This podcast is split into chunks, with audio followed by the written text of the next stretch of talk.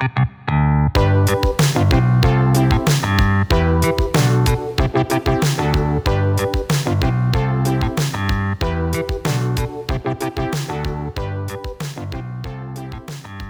I can tell you we have got a tremendously fun show for you. Mysteries of Comic Books continues as I peel the curtain back and reveal to you that, that some comics that you have enjoyed and loved, even uh, that, that have names on them, are not in fact the names that you're reading, but they are a more important, more possibly famous, more accomplished name the pseudonyms of comics, the the nom de plumes, the, the the secret identities of so many different artists and writers who have come at you um, through through a different name or a different identity.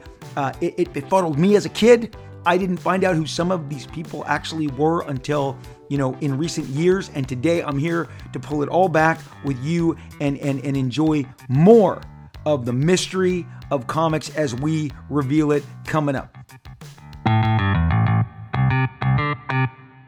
And here we are again at another Robservations. I am your host, Rob Liefeld. I love Robservations because they are my view, my personal view of all the things that I love in pop culture, comic books, movies, TV shows. Now, the giant, all-encompassing streaming. Is it? Is it? Is it? Is it TV or is it streaming? Um, including you know, Invincible, Peacemaker, Mandalorian, every Marvel show, every DC show, all this stuff, right? So I come here with a perspective of 35 or 33. I, it's one of the two years in comic books. I got hired right out of high school. Thank God, because I was not qualified to do one other single thing.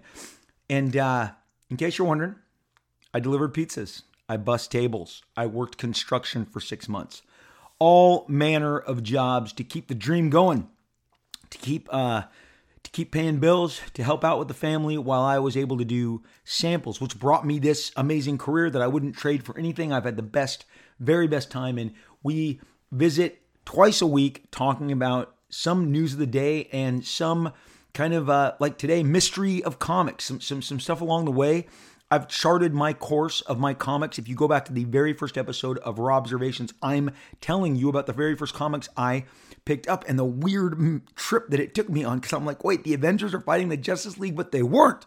They were echoes. I call them echoes.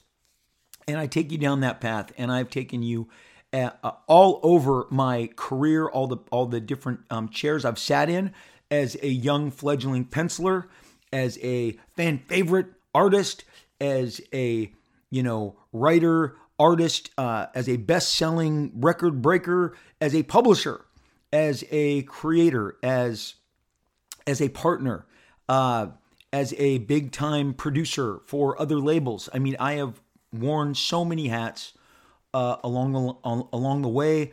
I've seen my stuff uh, come a lot, come to life in video games. I have seen them as Legos. I have seen them as action figures. I have seen them as hot toys. I have seen them in movies, in cartoons. Uh, it's it's it's a blast. Uh, right now, currently, my life has never been more exciting. Drawing, uh, as I've as is my passion.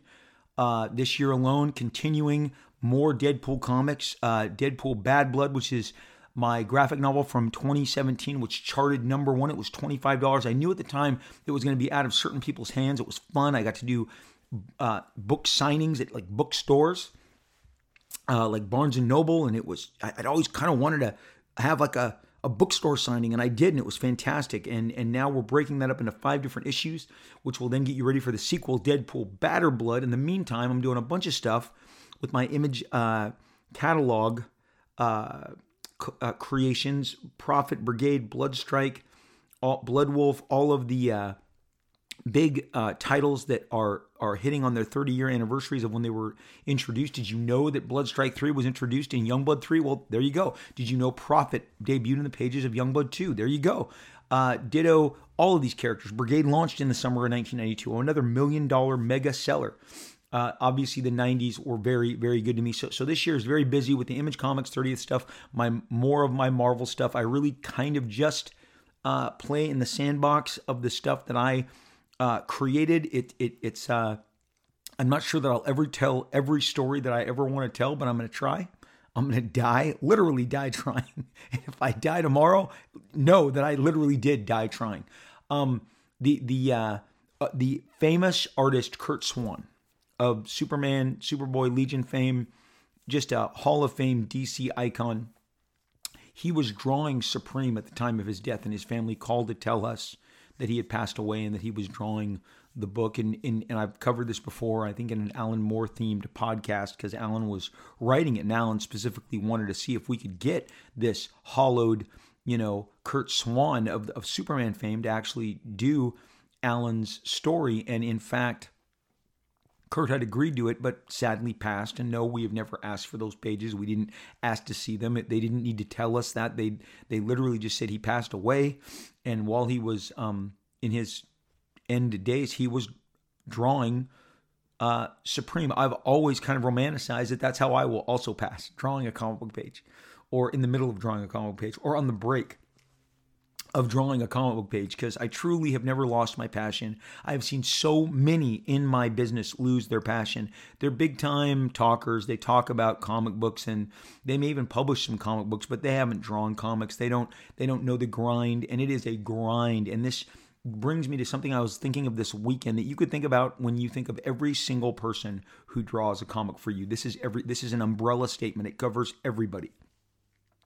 I had been really avoiding. Uh, uh, I, I, had been I had been avoiding um, r- really interfacing with, uh, with a page this weekend. I just kept I looked at it and I just walk away. I'd look at it, I just walked away, and then finally Saturday afternoon I grabbed it. I grabbed the board and I plopped down on my beanbag, and I started to draw this page uh, from this project.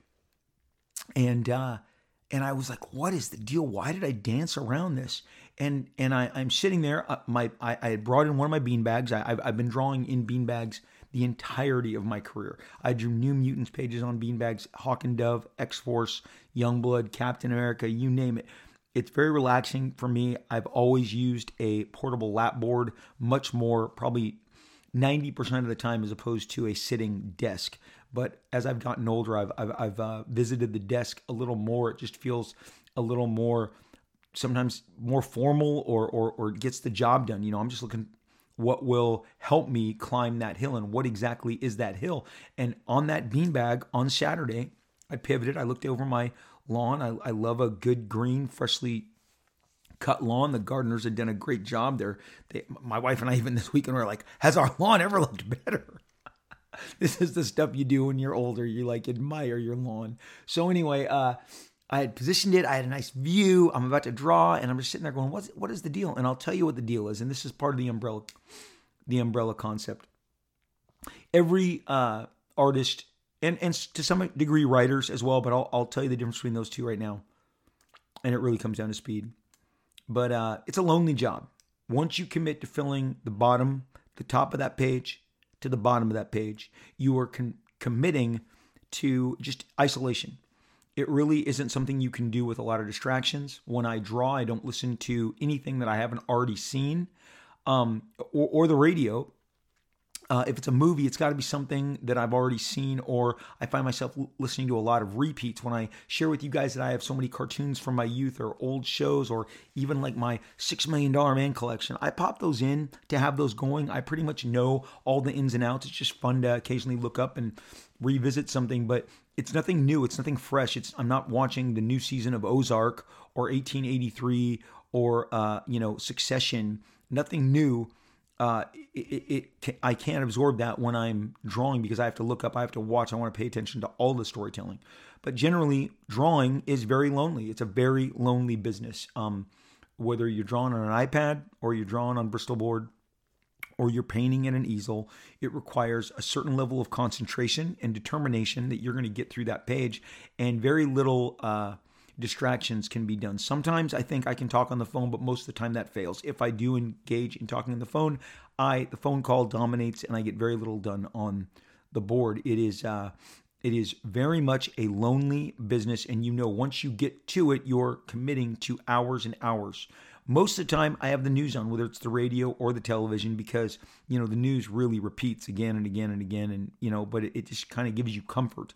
And and uh, so many. Uh, I think one of the reasons that all of us love going to conventions so much is that we get to interact with other people uh, who create the work. I, have I've read in the last decade, the last 10 years especially, with stuff like FaceTime, that artists get on FaceTime and they get in group chats and talk while they draw, which I imagine is a bunch of guys with their heads down looking at their boards, which, you know, I have yet to try that. I, I'm sure that that can work to some extent, but it's not going to get the entire job done. It is a lonely business. It is a very lonely, isolating business. And and the creativity and the challenges of perfecting that creativity and pulling off those shots and the storytelling and the inking and the effects uh, just requires isolation, which is loneliness. And that's why, especially after I told my wife 33, 35 years of this and a lifetime of drawing prior to that, uh, you know, it's it's the, the, the more you approach it, the less inviting it is. And I'm always trying to challenge myself and grow. And and thanks to an, my my audience who has, has enjoyed my comics for so long, they've told me that they see me growing and that they see my work advancing, and that's fantastic. And especially I can hear that on social media when a book of mine comes out and uh, and it's it's it's almost like giving birth, like getting the X Force one shot, the most recent thing that I released, which was on the heels of the Snake Eyes and the Archie Comics Shield, which ended up being a one shot. Um, every time something comes out, you you do and goes to the printer, you feel a, a tremendous. Uh, just effort has left your body and then to, to get it back to receive it back and enjoy it in that fashion is really um, the most satisfying part of the entire exchange. And then hearing how people enjoyed it is, is, is the reaffirmation to go back into the lab, whether it's your couch, your desk, your beanbag, and re-engage again and create. And so just just just uh, get give a special hand to whoever comic books, whatever comic books you're enjoying. Now, what about the writers? Because I was going to say to ever whatever comic books in, that you're enjoying from whatever writers you're enjoying them from and artists that you're enjoying them from the writers, having been uh, a writer, I think some of the best stuff I've written was the Prophet stuff that I did with Stephen Platt or my Hawkman uh, arc that I did with an, a fantastic draftsman, artist, illustrator named Joe Bennett back uh, 10 years ago. Look, I can write a Hawkman issue, 22 pages in a day, and get everything I want. I may have a day of walking around making sure all the pieces fit in my head, but once I sit down, you know, maybe two bursts, one to page 10 and then page 10 to page 22. But a writer can write something in a manner of days. That same effort that's laid out in a manner of days is going to take, you know, 24 days, 22 days, basically a page a day uh, for the artist to complete. So that's that month long, roughly month long journey if you work in the weekends. Again, it's like a screenplay. Some guys who are really prolific, they can write a screenplay in a couple weeks. That movie may take six months to get made. Uh, I am certain that all the adaptations of Dune have taken much longer than Dune took to write. I mean, it's just it's that exchange that once you bring something to life, whether it's on the page or whether it's in the form of film, it's going to take a lot more because there are so many more artists. But speaking of film, when you go to a film set, and of course, I love uh, the, the times that I've been able to go to film sets, whether it's on stuff that I created or stuff that I was just a guest at, uh, it's very collaborative, and you have everyone working as one giant like working appendage. All the fingers are working to work the one hand that's going to create for you the images that you see the cinematographer, the lighter, the sound technician, the director, the script uh, supervisor, the actors. I mean, and everyone in the middle that I left out. All the amazing, you know, uh, uh, makeup artists, uh, the, the special effects people. Everyone's working together there's a collaborative effort. Um, it can be longer, maybe slightly more monotonous, but it is collaborative. There is a sense of camaraderie, and then when everyone breaks and maybe somebody go, they all go out to the bar and they all talk about the experiences of the day. That's not what happens in isolationism. Now you're like, well, Rob, you ran a studio. I did, and I still needed to get most of my work done in isolationism. The bullpen area that we had at Extreme Studios was to help facilitate so many of the young talent. And one of the reasons I loaded up on amazing inkers, uh, finishers like Dan Panosian and Danny Miki and Art Thibert was that they would guide the Jon Sibals, the Marlo Alquiza, the Norm Rapmund, the Larry Strucker, Stucker, uh, the Jaime Mendoza that they would help guide them that you could i mean no better place to find out how to perfect your craft uh, other than going to people who were really good at their craft and could tell you how better to achieve maybe something that you're trying. With myself and uh, a guy like uh, Marat Mychaels, we had really strong storytelling. The two of us are very strong storytelling page designers, and that became kind of the uh, the thrust of what I built my studio on. And of course, there was camaraderie and breaks and lunches and dinners, and they were fun. But uh, when it came time to get stuff done, people isolated themselves. Inkers have it less uh, crazy. It's still isolationism because you have to focus on that tool that you're using, especially if it's uh, uh, you know a crow quill, a dip pen, and some India ink, and sloshing that all over and and making sure those lines are razor sharp or splattering or brushing the, the, the brush effects or just filling in blacks. I mean, that stuff is again isolationism, but the the you are not construct you are polishing the construction. Sometimes maybe you are finishing the drawing. So again, you're applying uh, more thought work to that. But again, guys who are doing comics, we live in isolationism. It's a lonely, lonely business. So thank whoever you see, whoever you know that does this, because they committed to this lonely endeavor because it's their passion. And uh, and their passion can absolutely be something that they've used to pay their bills and to better their families and to build their livelihoods, of course, but it does not take away how lonely it is when you're in a studio watching people record music again you've got multiple sound technicians. You've got, um, you know, you've got your your fellow artists working with. Again, I just cannot, uh, uh, you know, communicate enough the isolationism that that artists who are drawing and creating pages and perfecting whatever storytelling and styles, uh, the loneliness that they encompass. So remember that it's uh, it, it, can be a little tricky. I trust me, it, it, it can be a lot tricky. Uh, so today speaking of the people who give you uh, the the work that you like, we're gonna peel back the curtain on some of those mysteries behind some of these names that you may or may not have heard of.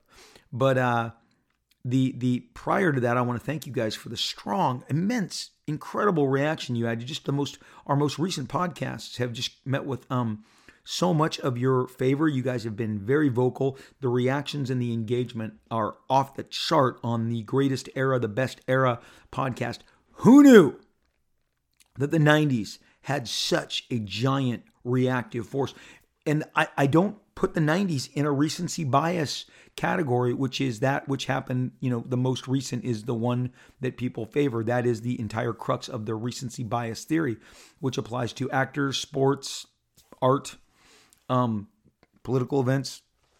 The uh, thing is that I mean, who knew that an era of comic books 30 years ago would be so embraced? I looked at all the data, fan engagement, creativity, and sales. I told you when I when I brought all those together, there is no, there hands down, the 90s are an avalanche of just tremendous success. And why wouldn't they be? Why wouldn't they be? I, I, guess after I put it out there, when I recorded it, I thought, man, I'm to get some brush back because it's kind of the era that I'm the most, you know, prominent in as well, me and my peers. But I really looked at it again fan engagement, creativity, character creation, story creation, and sales.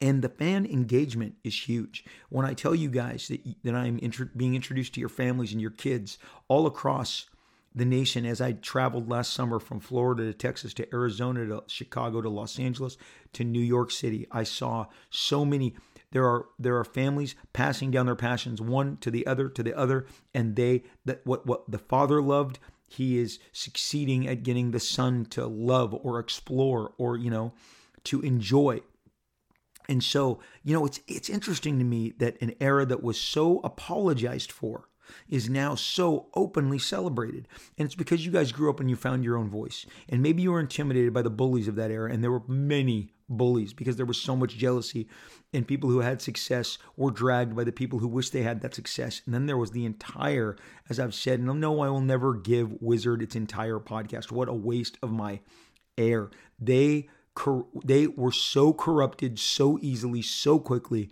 and then they wanted to become tastemakers and they wanted to take things they liked and make those things the most popular. Or as many of them have told me, they wanted to take the things that they were getting paid the most to push and put those over the top so then they could show other people if you pay us we'll push your stuff too and that also involved tearing things down and again along with uh, my, my, my buddy steve Geppi who runs diamond distribution who told me in the middle of the 90s it's really a shame overstreet price guide which was the predominant price guide of its age and has and is still isn't that great it was it was circumvented and and it was put in the shadow of wizard when wizard was at, at its peak but wizard died it was destroyed, it crashed, it burned, um, and and and was no no more, no longer.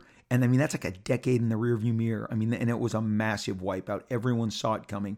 They could no longer pull all of their shenanigans once social media, um, you know, hit because so many people were able to express their own, you know, uh, experiences outside of what they were telling you and and and now you could like get the 411 without waiting 30 days for them to fill you with their complete uh, you know agenda agendafied news what they liked you could tell when they skewed heavy into DC they wanted you to like DC more and they and and and or some independent company or whoever was buying the big bunch of ads or doing whatever deals they did with them overstreet was back on top. It is still, I have done covers to the recent Overstreet handbooks. They're, they are a storied, uh, you know, very storied and very hollowed institution. And they would always, you know, at least somewhat appreciate what you had as it should be. And if you're watching these auctions of the last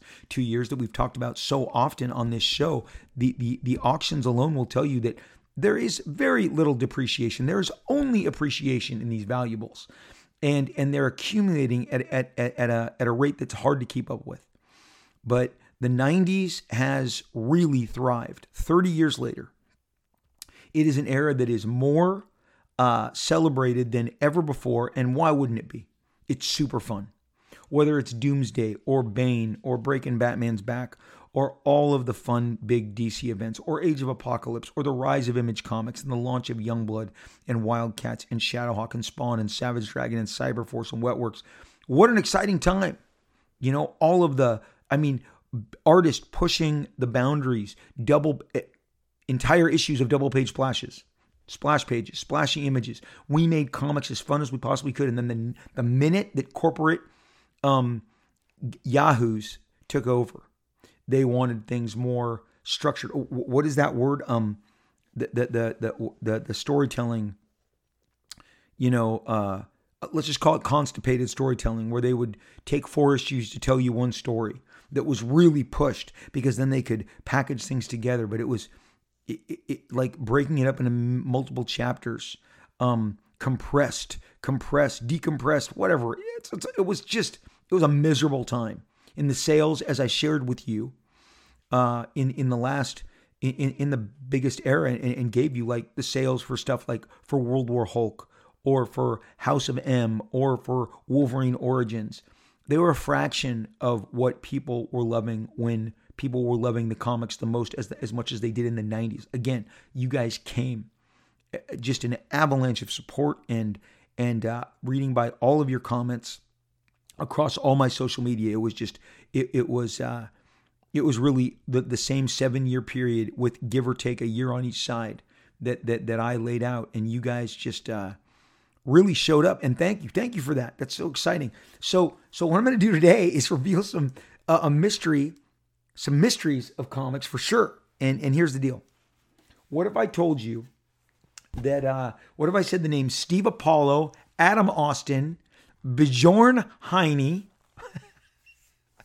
um, or Bjornheim, uh, Gemini, Valadar, or even Paul Scott. What if I told you they were all on some level some of your very favorite artists of all time? What if I told you that those names were some of your absolute favorites? Could, would, would you even would you recognize who any of those people are? Or would you go like, "Oh yeah, sure, I know. I know who I know who Steve who Steve Apollo is. He was my favorite. Well, I'm going to tell you some stories. I'm going to tell you some stories about about my own uh, discovery of of these these different um of these these different uh uh names that I'm going to give you, and and uh, I'm I'm going to tell I'm going to start in in 1979. I rolled up to U Totem. U Totem specifically. Now, U Totem is where I got Days of Future Past. A lot of the great X Men, you know, era comics. I had moved from the hollowed, you know, four light crosswalk, you know, um, intersection that was Broadway and Magnolia from the 7 Eleven liquor store, Stater Brothers. We had moved when I was nine, summer Star Wars, and it became all about Foodland and U Totem. U Totem was behind me a couple blocks. Foodland was two blocks ahead of me on the corner. And between that, shelves and the, the shelves and the spinner racks there, um, you know, that was just uh, that was just amazing. And uh, I grabbed, I, specifically because so often I remember reading and flipping through these characters when I walked home. And the way I was walking home, I, I would, it was such a common, you know, behind me, U Totem is like six blocks, but that was all neighborhood streets.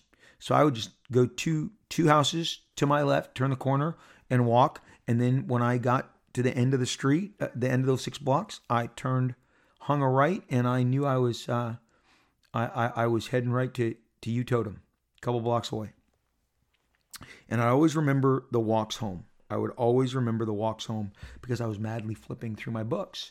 I wasn't on a skateboard, I wasn't on a bike. I loved to just walk, chew gum, and flip through the comics and get a taste of what I was going to anticipate so that when I got home and plopped over my bed or in my beanbag in my chair, I would have a greater idea of what I was about to absorb.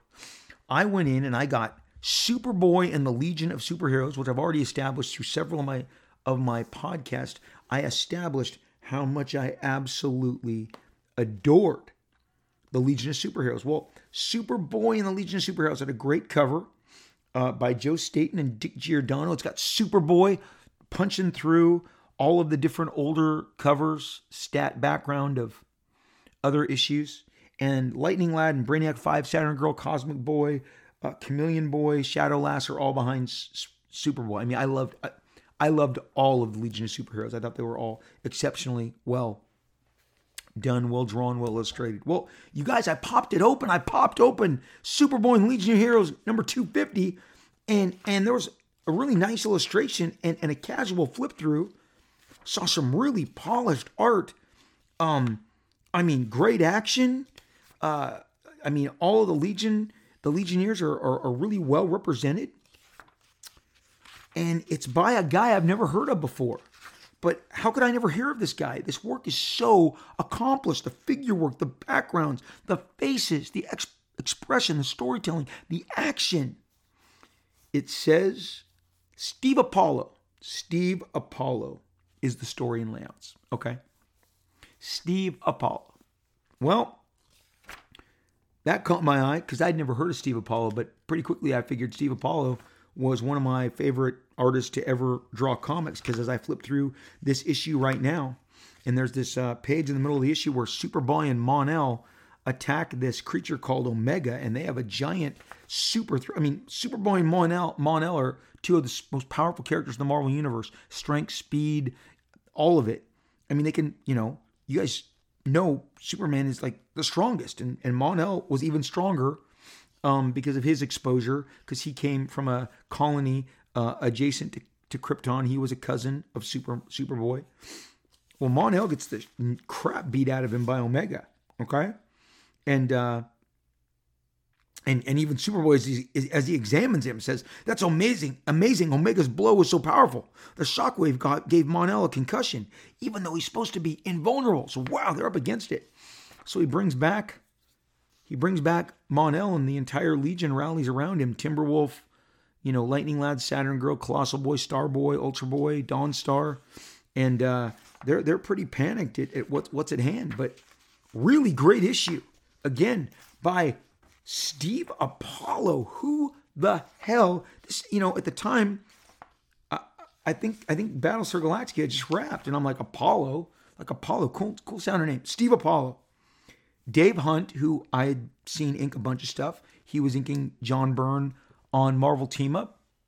for years, really, you know, polished inker. But while his inks are prevalent, the figure work, the faces are, the, the backgrounds, the action are outstanding. And and it may have been somewhat familiar, but couldn't put my finger on it. Steve Apollo. Well, lo and behold, Steve Apollo is not done yet.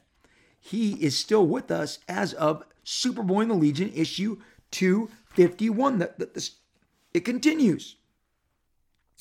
Steve Apollo's story and art again. And again, now we've got Brainiac 5 weighing in, and then more of the Legion goes to hunt down and confront Omega. And I'm going to tell you something very action driven, very uh, the issue Superboy and the Legion 250 and 251 are very action driven. Ultra Boy, who can use one superpower at a time, super strength, super speed, and vulnerability. But you know, he can he's like Superman, he's like Superboy and Mon-El, Superman, in that he, he can just use one at a time. Dawnstar, one of their most um, catchy uh, female. She had a great visual. Uh, uh, she's a tracker. Um, uh, she she and Superboy and Ultra Boy go into space to battle Omega. Omega finally makes his way to Earth. He's battling all sorts of different ships who are trying to keep him from from from uh, invading. Timberwolf gets on the action, in on the action. Starboy, Colossal Boy, Colossal Boy at his most giant man, tallest is felled. Um, Wildfire, Karate Kid, the entire Legion gets in on this. It is just loads of action, loads of spectacular action, and uh, and and and you know has a terrific resolve. And Wildfire, everybody gets in on the action. The entire Legion. Superboy 251, 250, killer anniversary story split into two. Steve Apollo came and went. Issue 252, he's gone. Joe Staton, who was doing the covers, is now on the inside. Dave Hunt is inking him. What happened to Steve Apollo? I am 11 years old and I wouldn't know better. Okay, it's it's it's uh it's above my pay grade. It's above my fan grade. I didn't have anybody. There wasn't a comic store I was going to. There wasn't some clerk that, that, that had a friend in New York City who could hook me up. That was still a couple years away. I'm not into comic stores yet. I am literally just digesting what I receive off the newsstand. Well, around the same time, I am getting uh, a bunch of Marvel comics with these amazing covers, and uh, and and these covers are uh, are by uh, I mean it's the Hulk, okay? The the the covers to the Hulk. Um, there are there are uh, I mean really good covers to the Hulk. Great figure work. Um, and I'm talking the covers to Hulk 271. He's battling Stingray. Okay. Uh, you know, the cover to uh let's see, the the the, the cover to Hulk 215. Okay? Um th- these are fantastic covers. Just just really really well done. Oh, sorry, 221. I said 2 271. Hulk 215, Hulk 221. Uh he there's a cover to Marvel Team Up number 80 with Spider-Man and Doctor Strange. The covers to Nova. Nova was one of my favorite comic books. I don't talk enough about Nova, but I loved Nova. Um, oh my gosh. And and they're all signed and there's a cover to What If with Nova and the Fantastic Four, and they're all signed Validar. V A L I D A R. Validar. Well, check this out. I didn't know who Validar was until about six years ago. I was like, who's this cat who does the cool covers? And these are just a few of the covers he did. But Validar was, he was good. Validar was crushing it. V A L I D A R. Well, Validar turns out is one of my favorite artists named Rich Buckler. Rich Buckler was the artist on the Fantastic Four when I started buying the Fantastic Four. Fantastic Four 147, Prince Namor splashing up out of the ocean, charging right at the thing who's standing on a rock, and Human Torch is flying in between them.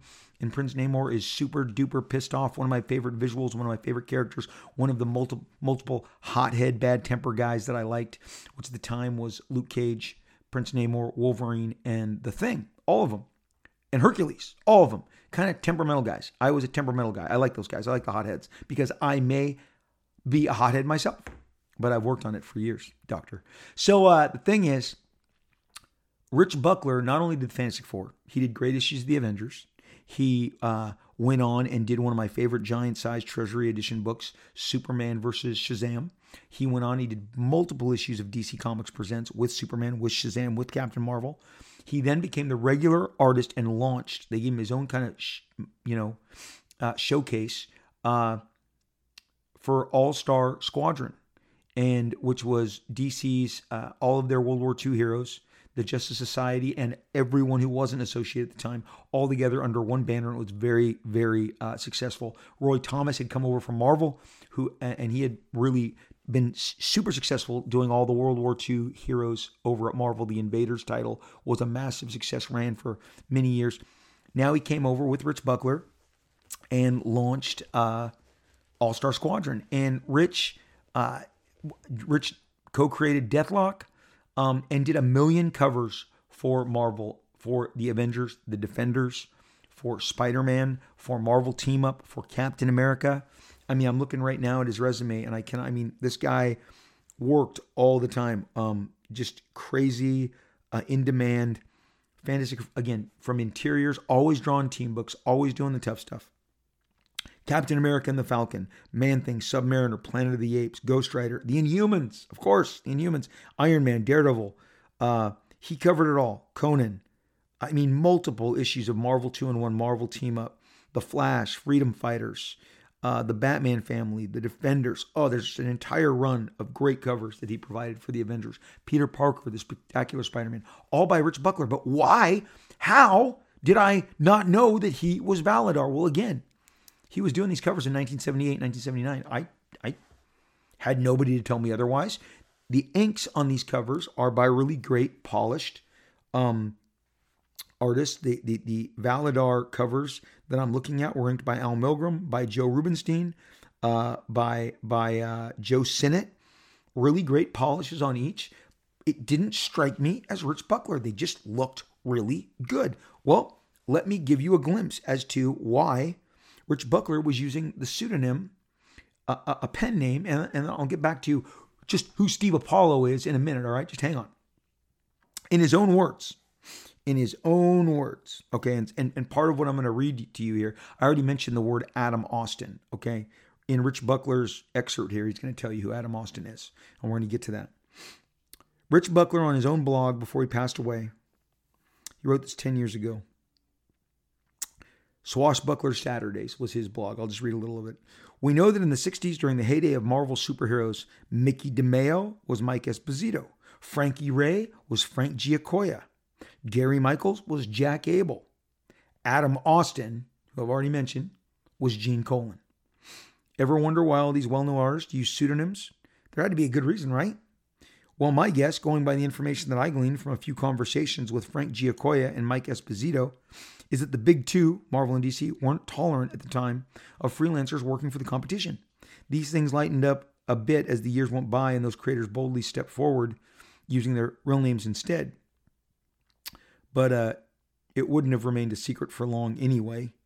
He says in the comics business, artists have used pseudonyms and for many and varied reasons. In the late 70s, I, Rich Buckler, used the name Validar. Validar, V A L I D A R for many, many covers that I did for Marvel Comics. At the time, I was under contract to DC Comics. Rich Buckler, working for the competition, would have been viewed as a legal matter since my contract with DC was exclusive. I remember regretting the exclusive part almost immediately upon signing the deal. So legally, I wasn't allowed to work anywhere in comics other than DC under my own name. Bummer. What if I wanted to draw the Hulk or Spider Man?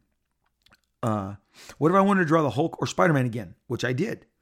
or some other character I, I was missing out on. Well, of course, I did, in fact, do that from time to time. And I urged Marvel to do it under a fake name. It was particularly risky since, had this been found out, I would have been considered breach of my DC contact, my DC contract. He then says, You may be wondering why the name Validar. Is that a name of an actual person? He says, It is. I corresponded with a comic book fan named Validar Ran way back in my fanzine publishing days. We never actually met, but we had an intriguing connection. We had several pen, pen we had um, we were pen pals for six months. Eventually, we fell out of touch. By using the name Validar in my professional work, I was hoping, I guess, that he may not he may notice his name popping up on various published works of mine, and that it would eventually smoke him out, and we could reestablish our contact. This did not happen, alas. So um, that is the story. He ends it right there of his time. Now you can go, well, well, he was under contract. He shouldn't have been doing that. I'm not here to judge the actions uh, uh, of a dead man. Rich Buckler was a great contributor to so many comics. I can't even begin to tell you. Again, that's his Fantastic Fours when I was a kid. 146, 147, 148, 149. I mean, uh, I loved his work, and and you know, people pointed out to me that he was doing kind of a a version of Jack Kirby. Great. I didn't really, I wasn't around for Jack Kirby's Fantastic Four. So in 1974, these books were fresh to me. And again, he went on to do Avengers work and so much great DC work. By 1978, he was doing great DC work, great Justice League covers. And again, the, the Treasury edition, Captain Marvel, Shazam slash Shazam versus Superman is fantastic. It is, oh, that's a good looking comic. Um, he incorporated all, all manner of different he really went from a Jack Kirby based style to more of a Neal Adams based style, and I, th- I, thought it was wonderful. And he carried that on in his work when he did All Star Squadron, which was my personal favorite uh, work that he did. But again, I did not know he was Validar until 2015, 2014. And it was such, wow, I finally was able to make that connection. Now, who the hell is Steve Apollo? Well, Steve Apollo, in fact, was Jim Starlin. The same Jim Starlin that created Thanos, that gave you the Infinity War, the Infinity Gauntlet, Endgame, all of those stories, all those characters. He gave you Pip the Troll. He gave you Gamora. He gave you Drax the Destroyer. He went over to DC. He gave you Mongul. He gave you some of the most acclaimed. He didn't create Adam Warlock. He just did an acclaimed run on Adam Warlock. He did an acclaimed run on Captain Marvel. He did the two best Avengers annual, the best annual events I've ever seen. Avengers Annual Seven, Marvel Two and One Annual that connected a giant Thanos storyline where just all sorts of really consequential things happened. His art has always been exceptional. And when I then found out that he was indeed Jim Starlin, which I found out years later reading a fanzine in the 80s. Wait, what? Steve Apollo is Jim freaking Starlin. What he had he had had a falling out with DC over the way uh, they were uh, treating him on his work on the uh, on on on uh, on the Legion work that he was doing, and so he asked to withdraw his name again. And and you know I think they're they, they were wise in in regards to playing the long game because none of them really needed to cooperate with this, but you know they did it anyway, and uh, the the the the the whole deal was that you know you wanted to cooperate with this talent because you wanted to build bridges. And the bottom line is the work, as I as I'm telling you, those issues are fantastic. But uh, he just didn't want his Jim Starlin moniker on it, so he created a, a, secondary one, and and they ran with it. And kids like me were just bedazzled by who the hell was, you know, Steve Apollo, because it was in 1976 that Jim actually quit working for Marvel, and uh, he had a conflict with Gerry Conway, who was uh, the editor in chief prior to Shooter. And uh, Starlin had um, heard that there was an opening on Legion of Superheroes for pitches, and so he plotted and laid out a 35 page story uh, that that was one of my favorites. Joe Rubinstein inked it, and this is that same summer that he gave you these Avengers annuals and this Marvel and two and one annual, which you have to check out, and they've been reprinted multiple times. It is where Thanos took on Spider Man the Thing and all of the Avengers and just whooped their asses and really established himself as the cosmic menace that they had been building to. And it really set the stage for everything that would happen in the years to come in Infinity Gauntlet and Infinity War and Infinity Crusade. But that same summer, he did this 35 page Legion of Superhero story, and it's brilliant. And I have original art from those issues that I got in the last few years. And he signed that that work. He signed it. Jim Starlin and Joe Rubinstein, the same guy that inked him on the Avengers annual and the Marvel 2 in 1 annual in 1978, he inked these.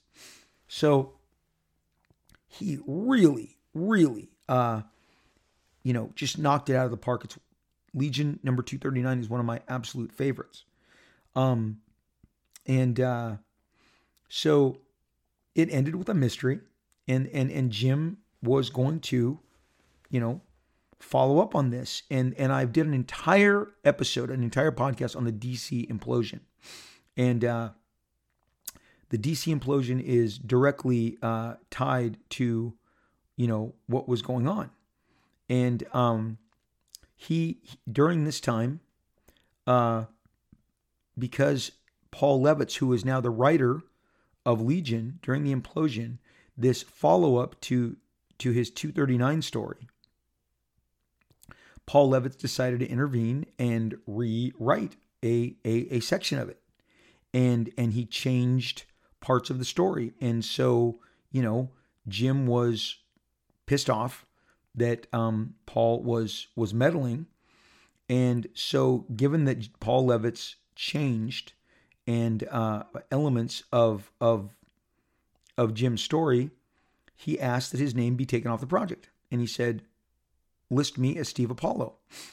It wasn't just that Paul Levitz rewrote Starlin's stories and, you know, deleted pages and added different pages.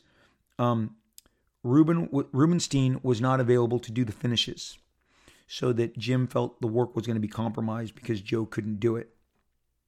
And Starlin, on top of the meddling with with Paul Levitz, the reasoning goes that Jim had laid those out to really go with the finishes of Joe Rubinstein. They, they really polished each other again. Uh, I'm specifically speaking of a period in 1978 where Joe was inking everything he was doing Marvel 2 and 1, The Avengers, and this uh, Legion of Super, Superboy and the Legion number 239. But because Dave couldn't do it and Dave Hunt, who was a fine inker, stepped in, uh, Jim felt the work would be compromised. Um, and and and of all of this, Levitz edited out 20 pages that Jim had wanted to do in this extended continuation of the story that he started in issue 239. Um, Jim sold those off. A collector bought them, and uh, and asked Jim Starlin to to to finish those pages, which are really interesting. Um, but uh, again, so Jim just had an issue with how DC and specifically the guy who was running the Legion at the time, because Jim was again being in the 70s, both Marvel and DC were having a hard time getting their trains to be on time, so they would commission a lot of fill-in stories. And if Jim Starlin walks in with fill-in stories, you're kissing the ground because let me establish this is after Jim has done his epic run on Captain Marvel and after he's done his epic run on Adam Warlock. Jim is a fan favorite. He is a celebrated creator. These Legion stories were him just tickling his kind of other creative, uh, you know, uh, endeavors. He, he, he had the, the, the, Avengers annual and the Marvel two and one annual are the accumulation of the all of his critically acclaimed work on Captain Marvel and Adam Warlock coming together in these two big stories. So then he's pivoting over to DC again because he had a falling out over at Marvel and he's he's having fun working on some big DC characters. But uh, but the bottom line is that that you know the first issue went off in the way that he liked, but then the follow up didn't, and because there were um, the splash page of 251 is actually not Jim, it's Joe Staton. And it's a bridging sequence that justifies some of the dropping of the pages that Paul Levitz did because Paul is helming the book. But again, fill in issues were the norm. Even during Byrne's amazing X Men run, there is a fill in early on uh, uh, that, that's dropped in. And on Cockrum's run, before John, there's there's fill ins. Um, Bob Brown, Tony DeZuniga, different artists are stepping in, and they're a little jarring at times. But when I was a kid, that Legion 239 was so amazing. That's why Superboy and Legion 250 and 251 looked so familiar to me. But with Dave Hunt's inking and the change of name, it threw me. So we've got Steve Apollo, we've got Rich Buckler. Well, who else was there? Well, let me tell you, I went to Foodland. Again, Foodland was only two blocks ahead of me giant, more more of a, like a retail, you know, strip mall center, and there was the grocery store, and it was Foodland, and had a great spinner rack, and I saw Fantastic Four. This was the first issue that John Byrne was coming on. It had been I, I was now uh, uh, you know following enough of what was going on in the in, in the uh, in in the fanzines to know that uh, to know to know that uh, that John Byrne was coming on the Fantastic Four, and uh, you know the the the the great thing was that I remember it's a, it's it's this great cover, um, and the uh, the the I grabbed the cover to Fantastic Four number two thirty two, which is the start of John's run, epic five year run on Fantasy Four. And it's got Diablo on the cover and it has Diablo on the front page. And it says John Byrne Words and Pictures. But the inking says Bjorn Heyn. And in my head, I said Bjorn Heyn, B J O R N H E Y N. And I'm looking at this first page and these killer inks. I mean, this is like, I thought this was like Terry Austin level inking on John. It's Bjorn Heyn. Bjorn Heyn. Who the hell is Bjorn Heyn? B J O R N H E Y N.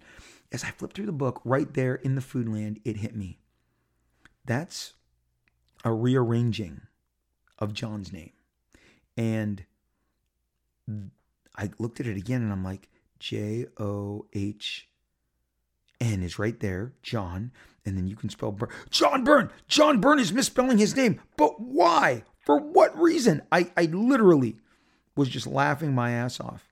Um, and uh, Bjorn Heyn uh, was just some fun that John Byrne was having.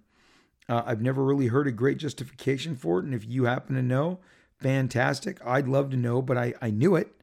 I knew that Bjorn Heyn was John Byrne. And that was the only issue that he would use uh, Bjorn Heyn. But, but, um, you know what? Bjorn Heyn would, would, would go on to live again in a book that I'll tell you about just, just for that one issue. And John must have just been having a fun time with readers like myself. There's no reason because because then he inks every issue as John Byrne does it all. Story pencil inks. But I think he was having a fun time. Maybe because he knew that this was the first time you were going to see him uh, without, you know, Terry Austin or Joe Sinnott, and he played with this name Bjorn Heyn. Um, Bjorn Heyn will, will live again, and I'll tell you why. And it kind of dovetails into, well, I'm not there yet. Look, let's talk about Adam Austin. Gene Colan is one of, it, it, Gene Colan fans are, look, they're severe. That Gene Colan did acclaimed run runs on Iron Man. He's some people's favorite Iron Man artist. He did um, he did acclaimed runs on Daredevil, and then for me the best work that I'd ever seen him do, and he's very he's very realistic, um, just an amazing talent. I didn't really like him on superheroes, but I bought Tomb of Dracula because it was more um, it was it was more of a realistic. No one could do clothing and the folds of shirts and jackets and pants, and his faces were exquisite. Gene Colan is an amazing artist, but when it came to more dynamics, the people who love him think he did them the best. He would later on at DC, he would do a beautiful rendition of Wonder Woman. I mean, the guy is a Hall of Fame, amazing talent. He did Prince Namor, the Iron Man stuff the Iron Man, Daredevil, and and some Doctor Strange, and definitely his Tomb of Dracula are acclaimed. They're acclaimed work. Look him up if you don't know Gene Colan. Um, amazing. But in the mid '60s, he went by the name Adam Austin, as he was also being Gene Colan. Both DC and Marvel were vying for exclusivity on on talents, especially guys like Gene. And so Gene decided to use the pseudonym Adam Austin on his early Marvel work. And um, this allowed Gene to continue doing the romance and the war um, comics that that that he was doing for DC while also working under Stan Lee, who rumor has it came up with the moniker for him, came up with the uh, what, what you know um, came came up with with the, the name, you know, Adam Austin, and uh, but but it, there was definitely a period of time that uh, that Gene was working. This is right. This is early on in the in the in the in the Marvel days. Again, Marvel was the they were the up and comer. They were the underdog. DC was the established hit with Superman, Batman, Wonder Woman, and the Justice League. Okay, so so Gene wanting to do this, uh, you know, w- w- was a natural, but he wanted to protect what he had at DC, and and and you'll you'll notice that. Uh, um, you know, in the letters column, you know, uh, you know, everyone's trying to figure out the name behind Submariner's powerful penciler. Adam Austin, as most of you have guessed, Adam Austin is a nom de plume. And one of these days we'll reveal who he really is. In 1966, they revealed that Adam Austin was, in fact, Stan had took great pleasure in revealing that he was uh, that that that Adam Austin was, in fact, Gene Colan. But this was uh, so that Gene could continue to do the work that he had been doing for DC Comics, which is is really what was what what, what had started paying all his bills. But but eventually you know, he dropped the Adam Austin moniker and became Gene Colan full time over at Marvel and went on to create these amazing works. So Adam Austin, Gene Colan, same guy. Steve Apollo, Jim Starlin, same guy. Same guy. Bjorn Heyn is a name John Byrne made up for him, inking himself on his very first issue of Fantastic Four. Sometimes, if you saw the signature Gemini, and it appeared on various Marvel works, Captain Marvel covers, works along those lines.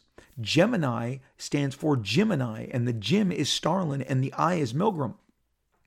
And again, they were Jim clearly had fun. Jim Starlin now having not one but two monikers, Steve Apollo and Gemini. Uh, because again, Gemini is Jim and I, Jim Starlin and I Milgrom. So so they would do that together. Maybe it's because Jim was doing more layouts and Al would do more finishes uh, which which was more of the more of the rendering and finished you know structure lines. But Jim Starlin really did have a good time with these different you know pen names.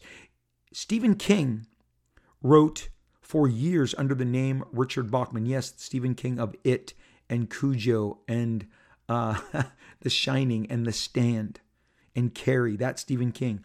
Wrote books under the name Richard Bachman, B A C H M A N. So super successful, super famous people. You know, a couple, it seemed like a really crazy idea and it didn't turn out to be terribly successful. But if you remember, there was a, I mean, obviously Garth Brooks was a giant number one selling pop country sensation. But in the late 90s, he decided to become like a goth guy named Chris Gaines.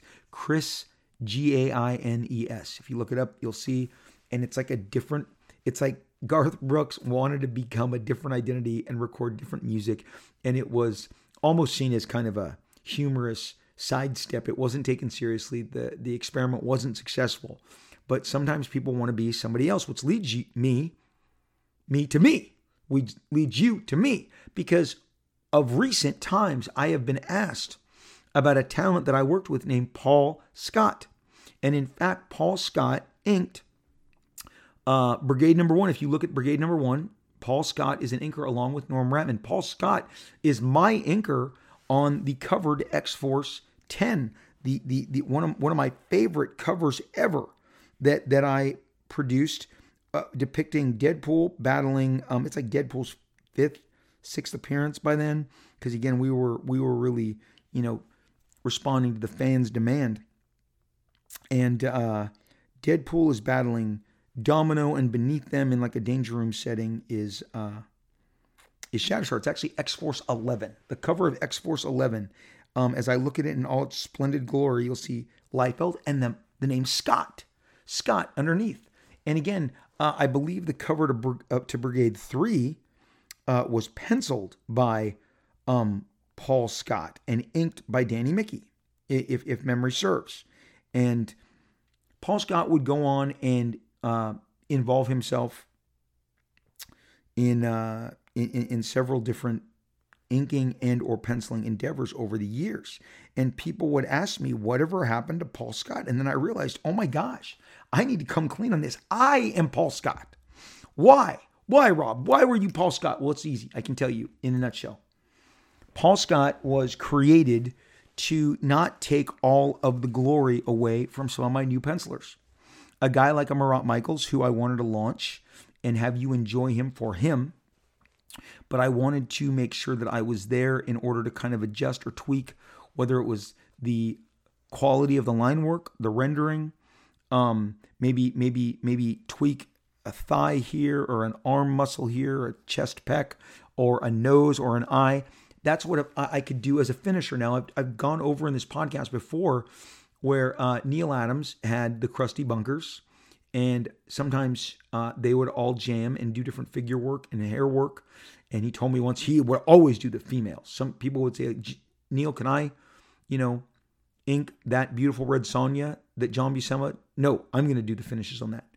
Uh, Crusty Bunkers was uh, part of the Neal Adams, um, part of the Continuity Studios, and it was made up of a ton of really super talented uh, inkers and finishers, and they would all just grab a 22 page job and hand it in complete. And you may get, you know, a Neal Adams face or figure on an issue of Tarzan or an issue of Conan that John Buscema did the rough breakdowns for, or and sometimes you know he wouldn't do anything on the page. But l- lately, I've held some of these pages in my hands as I've as I've looked to to purchase them. Various issues of Conan and various issues of. Uh, of of of uh, Tarzan that that John Buscema drew, and then again, we all know that that it was a form of Crusty Bunkers, mainly Neal, who did finishes on Ross Andru's epic Superman Spider Man, which I've done an entire podcast on the creation of that magnificent comic book, which is just a landmark in comic book publishing. But you know, I wanted to act as as as my own version of a Crusty Bunkers, but I didn't want to take the heat. I didn't want everyone to go, "Oh, it's just Rob Liefeld making Marat," you know, making this new guy, this brand new guy, this guy who's never done anything before, making him, you know, something that everyone loves. So I, I decided to be Paul Scott, who would be an unknown, just like Marat, who could weigh in and ink or finish or tweak and and not have the credit go to Rob Liefeld because I wanted him to shine. And that's how I then I became just playful with it, using the name on X Force 11 only gave the moniker even more you know, heat, and then having him be the penciler of Brigade 3, which sold like a million copies. And I'm not saying that lightly. When I say a million, I mean a million. I'm not like, you know, not everything sold a million. I can't I can't tell you that, you know, the day the debut of Glory sold a million. It didn't. It sold, you know, 600,000 copies. I know all these sales by heart. So the Brigade launch, anything year one image that was coming out of Extreme was hitting seven figures in sales. I wanted you to like Marat. I wanted you to think Norm Rapmund was fantastic. It was these guys were in the limelight. Have you seen like like a quarterback play his first playoff game? Sometimes they they choke up and they can't make those same throws because they're not relaxed. It's the the the heat of the spotlight, and I was trying to take some of that heat off. And I would do that throughout my career. And sometimes Paul Scott would ride back into the fray and and add his um, name to the credits. And somebody even was like, "Hey." You know, why isn't this guy was on a piece of original art and someone's like, you didn't ink this, Paul Scott inked this. And I'm like, oh, I forgot to tell you, I am Paul Scott. Um, that was a moniker I just put together. Sounded good, sounded quippy. And again, if you've ever seen Paul Scott, that is in fact Rob Liefeld. Now, Bjorn Heyn and Paul Scott both rode to the rescue when I had extra pages that I needed inked on my Snake Eyes Dead Game, Dead Game, Snake Eyes Dead Game number five finale, which had such luminaries as Jerry Ordway, as Karl Kesel, as Neal Adams himself, as Whilce Portacio, Marat, Mychaels, Dan Fraga, Ed Piskor. What Cory Hamscher, What a, I mean, it was awesome. Superstar inking core, but there was just too many pages at the end of the day, so I had to call on Bjorn Heyn because I figure if it's imaginary, then I may also co opt it, and I did. Bjorn Heyn is credited in Snake Eyes Dead Game number five, as is my good friend Paul Scott, who came back to help out his old buddy Rob Liefeld. So, you guys never know, you never know who some of these superstar mysteries are. They are, in fact, the superstars. Okay. Steve Apollo is Jim Starlin. Adam Austin is Gene Colan. Okay. Bjorn Heyn was John Byrne. These are credits in comics, sometimes multiple comics. Paul Scott is your humble host, Rob Liefeld. Validar, the, the il- illustrator of so many great covers, was Rich Buckler. Gemini is Jim Starlin and Al Milgrom. And Richard Bachman, as I've told you, is also known as the acclaimed Stephen King. Uh, so many crazy mysteries of comic books. I hope this one was enjoyable for you. I hope you can now understand what I did. I didn't know for years Steve Apollo, this badass who, who came out of nowhere. And maybe maybe you guys know of some other monikers that I don't. Feel free to share them with me. I'd love to talk about them on the show. But those are some heavy hitters. Jim Starlin, Gene Colan, John Byrne, Rich Buckler, Starlin and Milgrom, and myself We are not shrinking violets of the comic book world. We we uh, have boldly gone where others dare not, and sometimes we did it while not admitting to being who we were. So there you go. I hope you enjoyed this. You know, look behind the curtain of the names that you didn't know were really the names you knew. Okay, I hope that I hope you guys enjoyed this. What a fun time. I hope, really, I hope some of that was news to you. Um, and again, if you see the moniker M hands or D hands on a comic book, that means diverse hands. That means many hands. It was something that Marvel themselves uh, did many times, other than Crusty Bunkers. There are Avengers issues that are called D hands.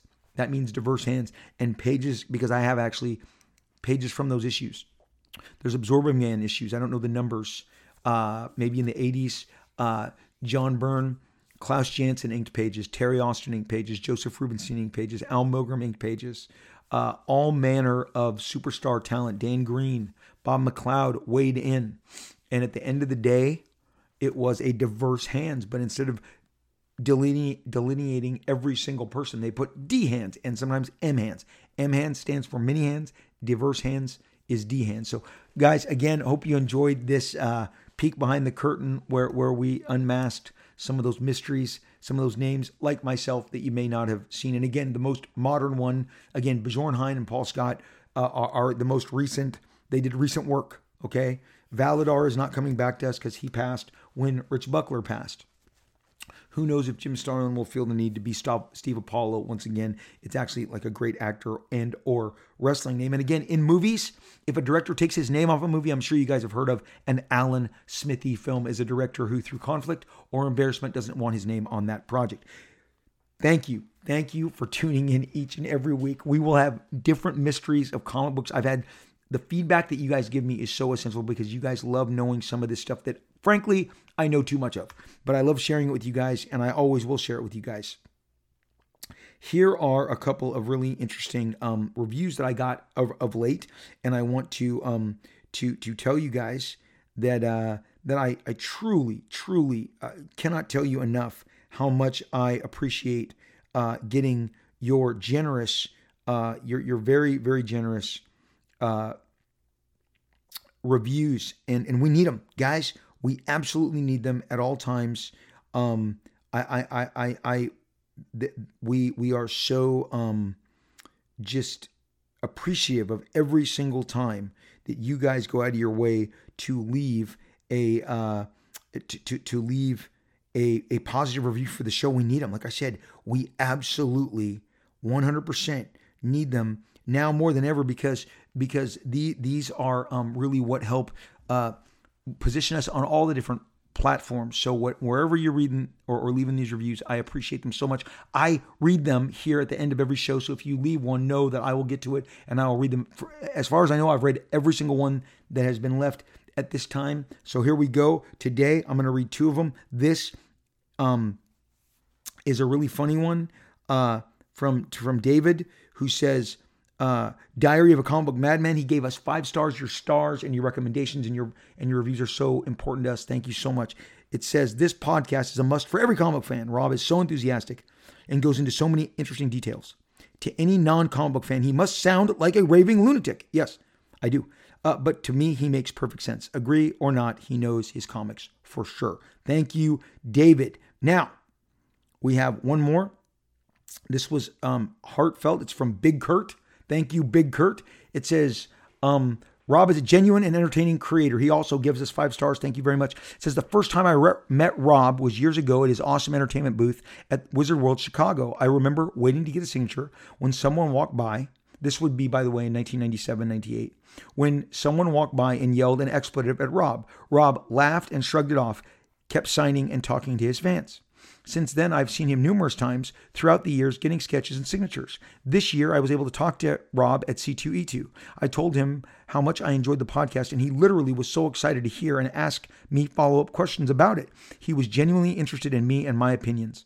I have met many creators, dealers, and fans in my lifetime of comic book fandom, and I have never come across someone as positive and as approachable as Rob Liefeld. I hope this podcast continues as long as his career in comics has. Thank you, Big Kurt. That is so generous. Um, I this this last year when I went out on the road, And again, all the aforem- aforementioned places. I did multiple stops in Florida in early July, uh, Arizona later July, uh, in the fall. Uh, I, I, went to uh, in the spring of last year. I was in Texas. In the fall, I was in Los Angeles, Chicago, New York. You guys are so quick to mention the podcast, and I'm still getting used to you guys reacting to it. I, I just I'm in such a conditioned mindset about the comic books that I'm never ever thinking about the podcast. When you guys mention it to it, it mention the podcast to me. It is so heartwarming. I enjoy it so much. I am so grateful that you guys listen and that you enjoy it. Thank you. Thank you for your reviews. Thanks for all the positive that you guys are putting out there in the universe about Robservations. I appreciate it. I'm going to be here. I'm going to keep doing this. Occasionally, I'll have to take some breaks, but know that there is no end in sight for this podcast in the foreseeable future. You guys on social media, I am on Twitter at Robert Liefeld, the whole name at Robert Liefeld. That's me with a blue check. That means I'm the real deal. I love talking to you guys, hearing from you guys, exchanging ideas, comments. I love hearing from you. Talk to me on Twitter at Robert Liefeld. On Instagram, I am at Rob Liefeld. Again, blue check. I love reading your comments, your DMs, your messaging. Um, I'm I'm so excited to talk to you guys on all these different platforms. So at Rob Liefeld on Instagram, at Robert Liefeld on Twitter. Uh, I am all over Facebook. This page, Robservations with Rob Liefeld, has a Facebook page. So you should find that, like it, share it with your friends, uh, make comments. I am in all manner of groups. We have a Rob Liefeld Extreme group. Uh, you should hook up with over on Facebook. We I love hearing from you guys. Uh, I try and share as much art, ideas, comments as I possibly can. Thank you for taking this ride with me. Thank you for loving comics and pop culture as much as I do and participating in this every single week. This is the time of the show that we assure each other. We make that promise. We're going to take good care of each other. We're going to get the rest we need. We're going to eat good food. We're going to relax. We're going to watch fun stuff. We're just going to chill because there's times that we just got to, you know, let it all soak in and, and slow it down. And that's what you're going to do because because you're going to be better off. And I know it. And I would just ask you to make sure and circle back and meet me here. Stay safe. We will be back together very soon. And I can't wait to talk to you then.